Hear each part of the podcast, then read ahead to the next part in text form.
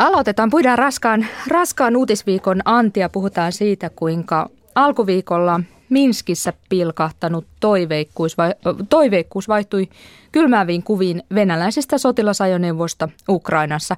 Palataan myös tapaus Laura Rätyyn ja jos ehditään, niin nostetaan uutispuntariin myös yksi hyvä uutinen. Toisena vieraana uutispuntarissa on Helsingin kaupunginvaltuutettu, nyt väitöskirjatyötä rauhanturvaamisesta tekevä entinen kansanedustaja Johanna Sumuvuori. Tervetuloa. Kiitos. Olit vuoden Oxfordissa, palasit Helsinkiin. Oliko Helsinki muuttunut tai helsinkiläiset vuoden aikana? Öö, ei liikaa, mutta oli tullut paljon uusia juttuja myös, että oli kiva palata kyllä. Ja omaa kieltä on aina mukavaa käyttää. Paljon uusia hyviä juttuja. Joo. Toisella puolella pöytää on Pasi Kivioja, mediayrittäjä ja julkisen sanan neuvoston jäsen. Sinä pidät Suomen Kuvalehden nettisivulla Mediaan sekaantuja blogia. Mikäs mediailmiö nyt tänään eniten kiinnostaa? No tietysti tämä Ukraina on ollut mielessä, mutta toinen mikä oli, oli kiinnostava aamulla, että Taru Tujunen siirtyy kokoomuksesta viestintätoimistoon, niin se kyllä järkytti. Kävin, kävin katsomassa tätä Presidentin tekijät -dokumenttia elokuvateatterissa tuossa aikaisemmin ja, ja tota, siinä Tujunen antoi kyllä mahtavan taidon näytteen omasta osaamisestaan. Suuri menetys kyllä puolueelle. Niin, olet huolissasi kokoomuksen vaalimenestyksestä. No en mä nyt siitä varsinaisesti huolissani ole, ei se kuulu mulle heidän menestyksensä, mutta että hyvin, hyvin taitava, taitava johtaja ja viestiä on kysymyksessä. Muille puolueillehan tämä antaa toivoa, koska Tujunen todella oli kova, on ollut kova puoluesihteeri, että ar- nauttinut arvostusta oli puolueen rajojen. Eli tästä uutisesta on iloittu vihreissäkin. No, ja mennään sitten ensimmäiseen aiheeseen. On vaikea puhua enää sisällissodasta, koska kaikki tiedot viittavat siihen, että Venäjä on sodan osapuoli. Näin sanoi puolustusministeri Carl Haglund tänä aamuna. NATO on julkaissut kuvia venäläisestä sotilasajoneuvokolonnasta Ukrainassa. Myös Venäjä, venäläinen Novaja Gazeta-lehti on julkaissut kuvia venäläistankeista junanvaunuissa matkalla Ukrainaan. Millä mielin te näitä Ukraina-uutisia seura- seuraatte? Pelottaako?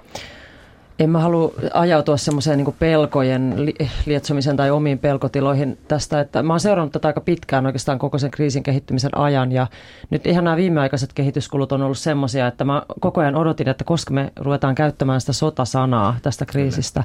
Että kun tämä semanttinen peli oli niin jotenkin raastavaa uutislukijallekin seurata.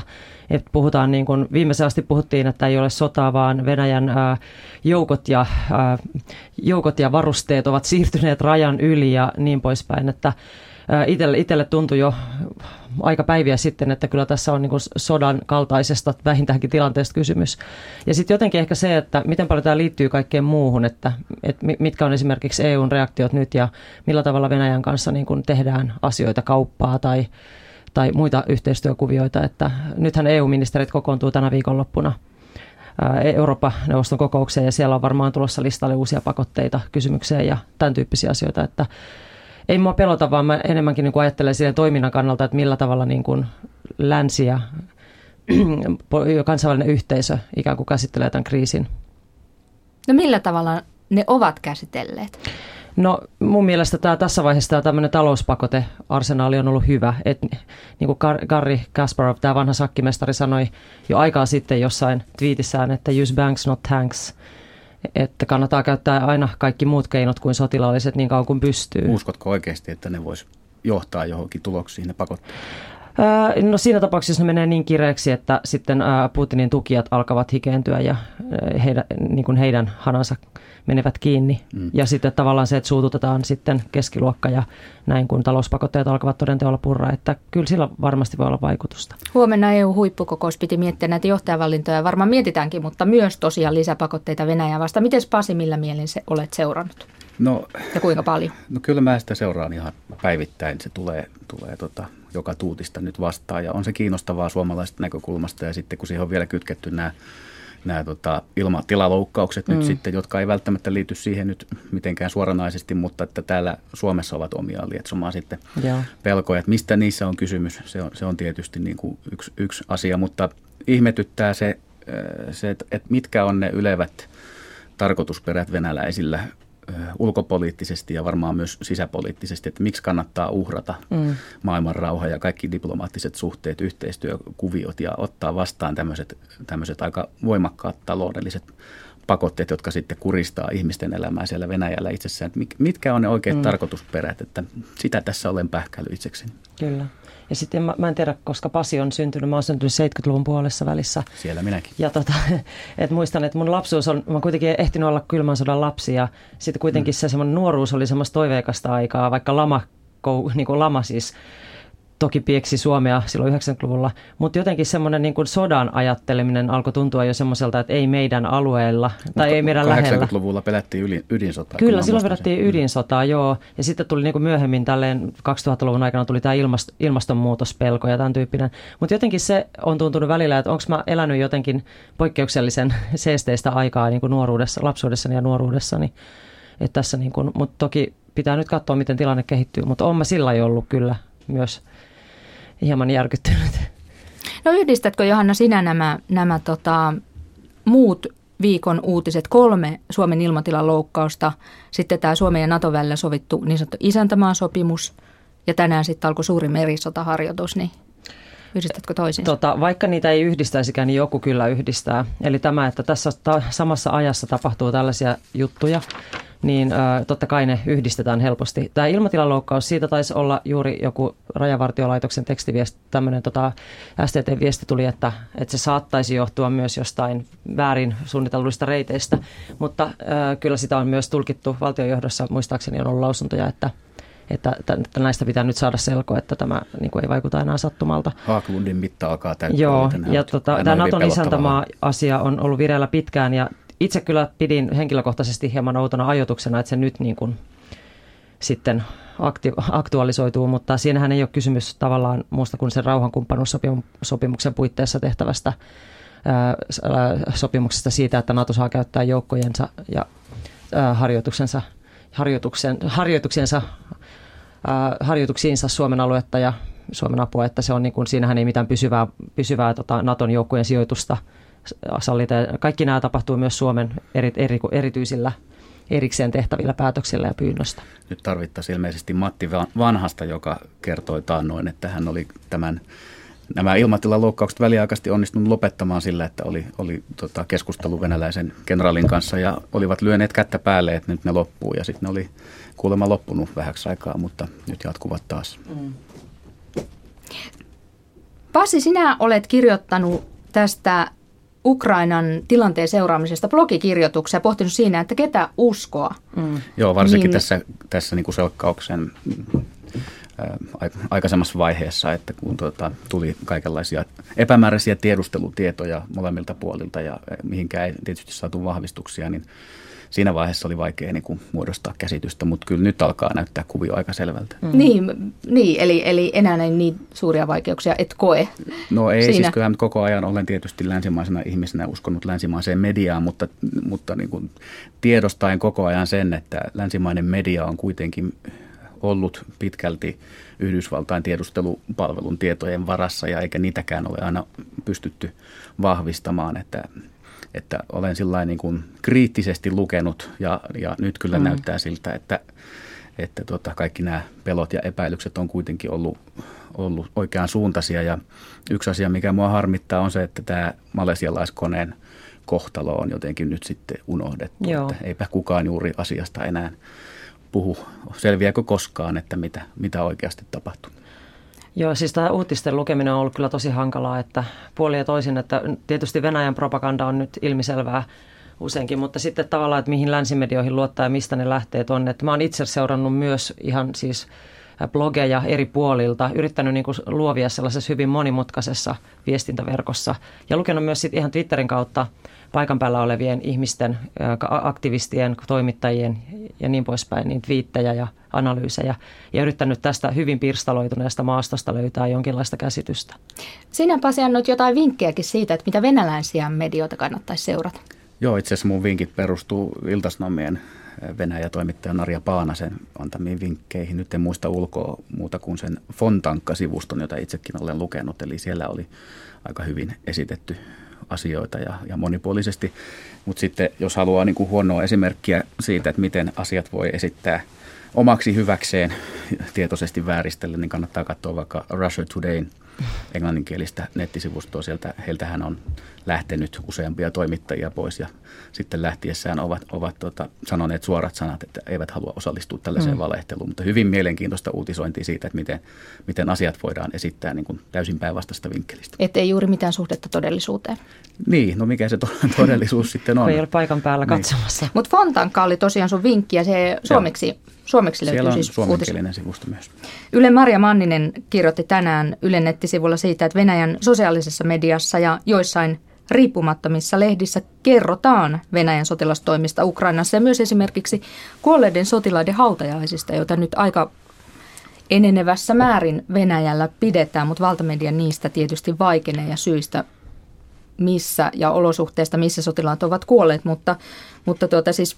Venäjälläkin, Venäjällä jonkun verran tosiaan pitää nähdä vaivaa, että pääsee lähellekään totuutta. Joo, ja sitten täytyy tietysti muistaa, että eihän venäläiset ihmiset elä missään tynnyrissä, että kyllähän heillä on päässyt internettiin ja länsimaisiin viestimiin luke, lukemaan, mitä heistä kirjoitetaan, että, että sitten paikallinen media, vaikka se on niin kuin valtion ohjauksessa ja, ja tota, itse sensuri toimii siellä voimakkaasti ja, ja tota, kirjoittavat tietysti Kremlin myönteisiä juttuja, mutta niiden pitää ottaa huomioon se, että oikeasti mitä asioita tapahtuu ympärillä ja miten niin kuin muut reagoivat ja mistä nämä pakotteet tulee, niin pakkohan heidänkin on se sitten jollakin tavalla tuoda esiin omassa uutisoinnissa.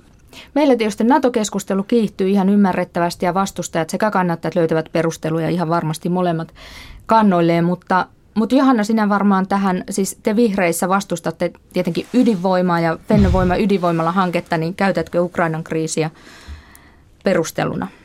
Tota, mä oon yrittänyt tässä ydinvoimakeskustelussa painottaa, että vaikka kannattaisi tai vastustaisi, jos tämä energiakeskustelun, energia-argumentit vaikka sivuuttaisi kokonaan, niin mä en, vaikka olisin kannattaja, en tätä hanketta tässä tilanteessa kannattaisi. Ja siitähän on nyt juuri, oliko se Seura-lehden teettämä kysely Suomen taloustutkimuksella, että tota, yli kuusikymmentä prosenttia suomalaisista ei kannata tätä.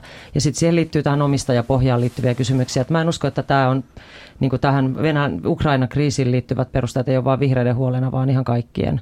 Ja en halua sillä tavalla niin kuin yksin sitä nyt tässä ottaa semmoiseksi niin kuin keppihevoseksi, vaan mä ihan ajattelen ihan aidosti sitä myös turvallisuuden kannalta. Venäläisvalmisteinen, Kyllä. Venäläisraho- osin, osin venäläisrahoitteinen. Joo, ja suorat Kyllä. yhteydet Kremliin. Mennään sitten seuraavaan uutiseen. Se on semmoinen... moraalispoliittinen dilemma tuolta alkuviikolta, eli sosiaali- ja terveysministeri Laura Rädyn yhtiöjärjestelyt.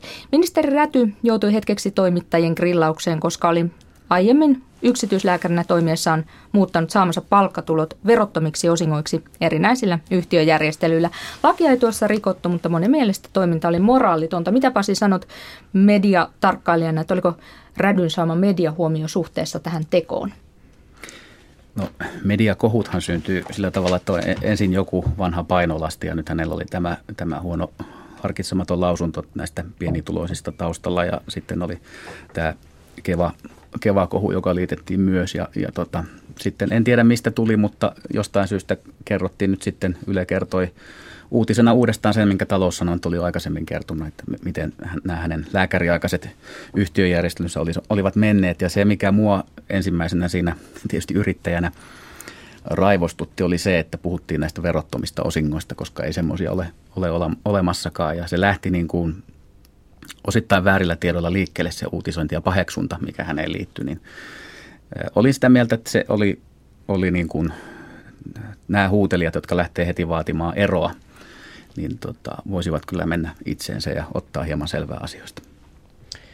Joo, mä kommentoin tätä silloin sosiaalisessa mediassa, kun kohu oli kuumimmillaan. Ja tota, mä niin kuin sanoin kavereillekin tästä, että mä en ymmärrä, miksi ihmiset on niin yllättyneitä, kun kokoomuslainen poliitikko on, kokoomuslaisella poliitikolla on kokoomuslaiset arvot ja ta- tavat. Että et, eikö tämä nyt vaan niin sitä, että tulee esiin näitä eroja? Hmm. Koska kysymyshän oli siitä lapsi. Lisäasiasta ja siinähän tota, tätä lapsivähennystä halu, halusivat ö, muut painottaa tänne, esimerkiksi vihreätkin oli sitä mieltä, että sitä voi hyvin painottaa tänne niin kuin pienituloiseen haitariin, haitarin pienituloiseen päähän.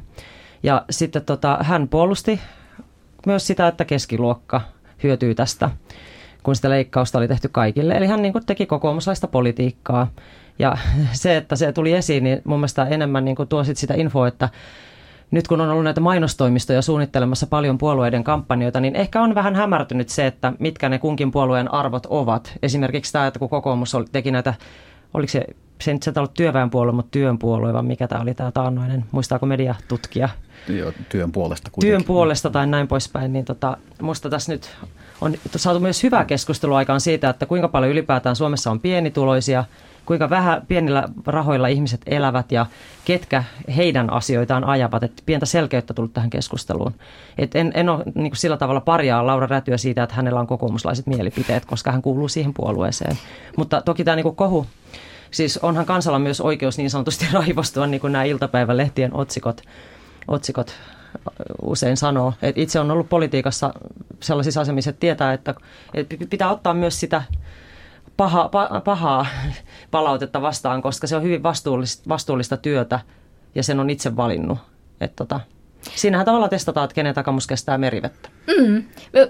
Tässähän ei niin. ollut niin kuin perinteisen skandaalin aineksia, että, että skandaalin tuloksena ministeri joutuisi todennäköisesti eroamaan. Et mä oon itse tutkinut mediaskandaaleja ja, ja tota, siellä on semmoinen tietty kaava aina taustalla, eli miten se skandaali syntyy, niin siinä on ensin tämmöinen rikkomus, joka on luonteeltaan juridinen, eli on, on niin kuin rikottu lakia tai tehty jotain semmoista, tai sitten se on moraalinen, mikä on vielä yleisempi.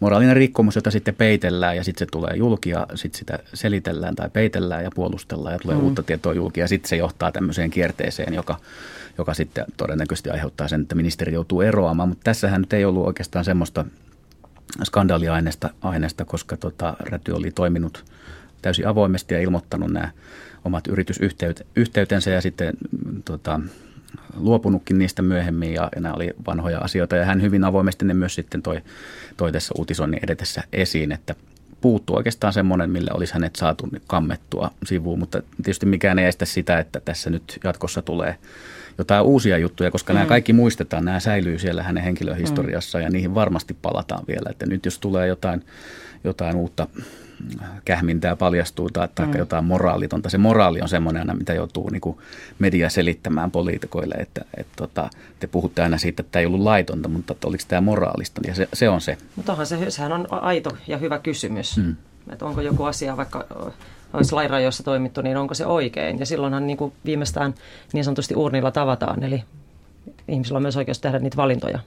Politiikan tutkija Erkka Railo sanoi Hesarin haastattelussa, että poliitikoille asetetut moraaliset vaatimukset ovat selvästi tiukentuneet tässä muutaman kymmenen vuoden aikana. Onko Johanna sinulla tästä näkemystä?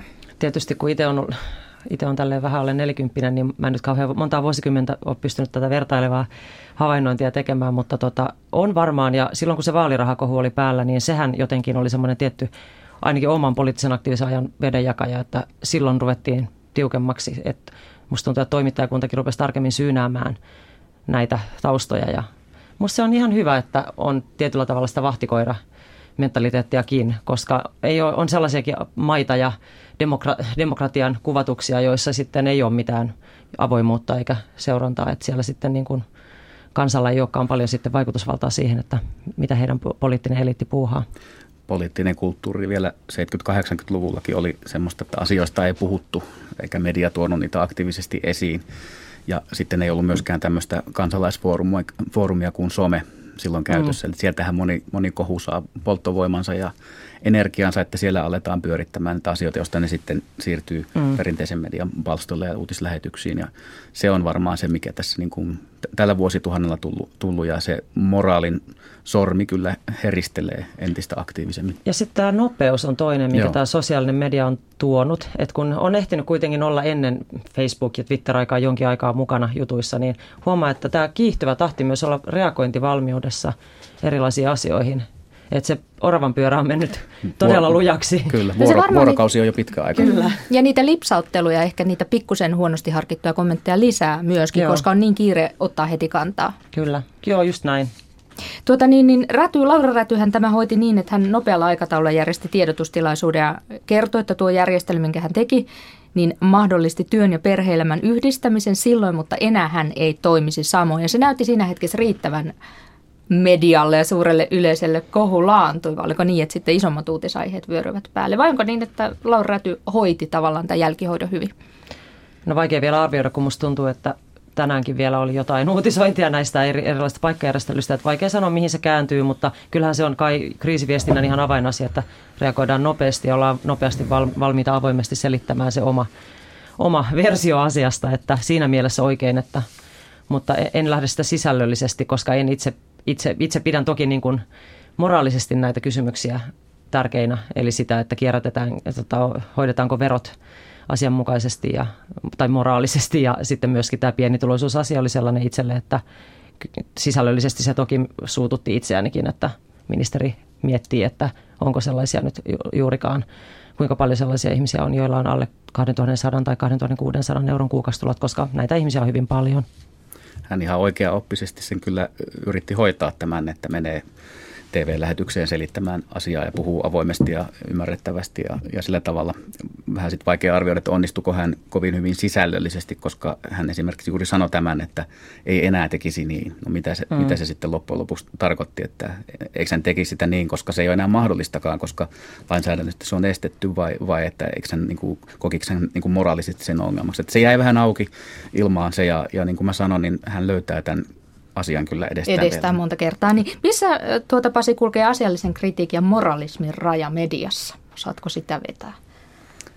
No, tota, median tehtävä on vahtia vallankäyttäjiä ja esittää kritiikkiä, moraalista kritiikkiä. Että mun mielestä se on, ei siinä niin kuin mitään rajaa ole. Että kyllä media voi tuutata niin paljon kuin haluaa, mutta että kuitenkin olisi kiva, että sielläkin sitten olisi faktat kohdallaan ja säilyisi jonkinlainen kohtuus, ettei ammuta aina tykillä kärpästä.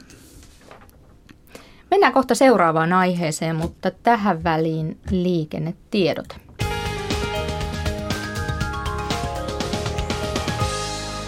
Tämä liikennetiedote menee tielle neljäkymmentäviisi Tuusulaan ja on ensitiedote liikenneonnettomuudesta. Eli tie neljäkymmentäviisi Tuusulan väylä. Siellä on tapahtunut onnettomuus. Tarkempi paikka on Sulan tie ja liikenne siellä saattaa ruuhkautua.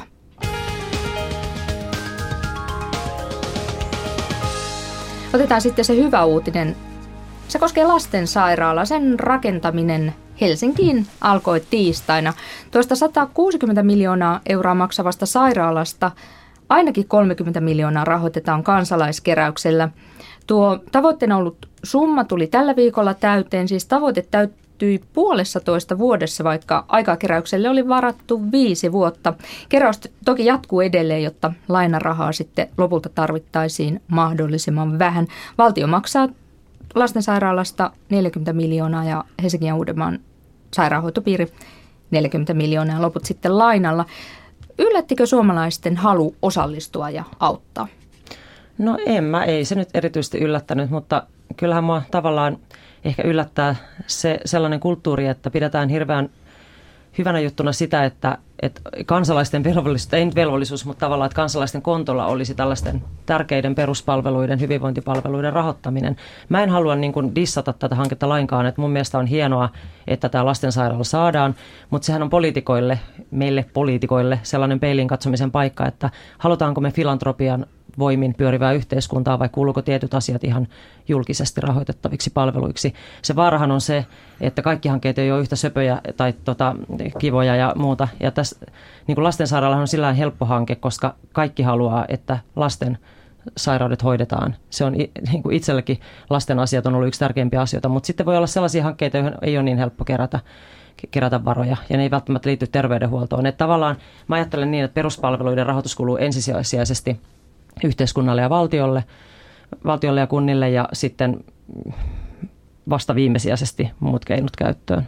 Tässä olisi käynyt niin, että tämä olisi toki valmistunut jossain vaiheessa, mutta vuosia myöhemmin, jos pelkästään verorahojen kyllä, kyllä, ja siis en, siis en sen takia en, en niin kuin haluakaan tosiaan si, sitä kritisoida, että tämä keräys on toteutettu, mutta jos semmoinen mentaliteetti leviää, että valtio alkaa niin kuin sluibailla siitä omasta vastuustaan, kun hyvän tekeväisyydellä aletaan pyörittämään erilaisia tällaisia tärkeitä palveluita, niin siitä on huolissani. Mutta Mit- hienoa, että sairaala saadaan pystyyn. No mitä, Pasi, tästä filantropiamentaliteetista ajattelet? Onko se va- riskialtista? No en mä usko, että tämä niin kuin tulee kauhean paljon yleistymään ilmiönä Suomessa, että ei me mikään Amerikka kuitenkaan olla tässä asiassa. Ja tosiaan tämän tyyppinen hanke, lapset vetoaa vetoaa rahoittajiin ja kansalaisiin, niin totta kai semmoinen mm. voi mennä läpi, mutta vaikea sitten nähdä, että missä, missä muussa isossa mm. lähtisikö kansalaiset tukemaan saattohoitokoteja yhtä innokkaasti, vaikka sekin on tärkeä asia, mutta että tämmöistä, tämmöistä innostusta lähtee niin kuin aukomaan kukkaronnyörejä, niin ei välttämättä mihinkään muuhun sitten voi syntyä. Ja mä en osaa myös niin kuin moralisoida tätä yhtään niin kuin huonona asiana, että jos ihmisillä on tarve antaa rahaa, yrityksillä on tarve antaa rahaa hyviin asioihin täysin, täysin niin kuin vilpittömästi, niin miksei kanavoida sitä sitten näin. Ja tässä on vielä tämmöinen, että on käytetty niin kuin tämmöistä modernia joukkorahoitusta ja niin kuin tapoja ohjata rahaa hyvän tekeväisyyteen, jos vertaa niin kuin näihin perinteisiin keinoihin, niin ne on ehkä vähän turhan läpinäkymättömiä. Että ihmiset haluaa itse niin kuin tietää, että tai kohdistaa sen, että mihin se heidän rahansa menee tiettyyn tarkoitukseen, ja tässäkin tota, pystyy niin kuin sieltä valitsemaan, että tota, lahjoittaako säkillisen sementtiä vai, vai tota, rakennuslaattoja, että ikään kuin pystyy niin kuin jakamaan itse sitä vielä tarkemmin sitä rahoitusta. Ja sitten se, että koko ajan media on seurannut sitä, että mikä tilanne on, että paljonko vielä tarvitaan, ja se on tullut läpinäkyväksi se prosessi, ainakin jossakin määrin enemmän kuin sitten vertaan näihin perinteisiin hyvän tekeväisyyden muotoihin, että se raha vaan menee jonnekin mustaan aukkoon. Toivon mukaan siitä menee osa hyvään tarkoitukseen. Sellaista yhteisen ponnistuksen makua siinä, siinä on. Siis on tosiaan paljon saanut julkisuutta ja tuntuu, että hyvin paljon lahjoittajia on isoja yrityksiä, mutta siis varmaan kansalaisia pienine summineen, mutta halun, ha, valtavan iso ihmisjoukko on halunnut kantaa kortensa kekoon. Toivottavasti myös yritykset ja kansalaiset ovat valmiita kantamaan kortensa kekoon verotuksessa ja äänestävät sen mukaisesti. Mutta tämä kertoo myös siitä, että kansalaiset olivat eri mieltä kuin poliittiset päättäjät esimerkiksi Hussin hallituksessa siitä järjestyksestä, että, että miten kiireellistä ja mikä on kiireisintä. Niin siinä on myös siinä on peiliin katsomisen paikka poliitikoille, että, mm. että miksi, miksi se menee näin. Että mm. onko tämä tosiaankin semmoinen hanke, jota voi vuosia ja vuosia lykätä eteenpäin. Aivan. Itse olin siellä jo kymmenen vuotta sitten lastenklinikan sydänosastolla oman lapseni kanssa. Nukuin siellä pölyisellä lattialla ja totesin, mm. että tämä on ihan järkyttävä paikka, että pitäisi saada niin kuin parannusta aikaa. Ja siitä on mennyt jo kymmenen vuotta ja miten pitkään ollutkaan sitten huonossa kunnossa. Että kovin kauan kestää poliittiset päätökset tämmöisessä Kyllä, asioissa. Välillä. Ja kuulosti siltä, että taisit itse lahjoittaa rahaa, kun tunsit hyvin nuoria. Ei, ei. Itse asiassa minä, minä kuulun tähän joukkoon, joka sitten kuitenkin on sitä mieltä, että verovaroista menee siihenkin tarkoitukseen. Niin, niin menee, menee. Kyllä. Mm. Selvä, nyt on aika päätellä tämä ajan tasan uutispuntari. Kiitoksia oikein paljon, että pääsitte paikalle, Johanna. Kiitos. Kiitos. Johanna Sumuvuori ja Pasi Kivioja.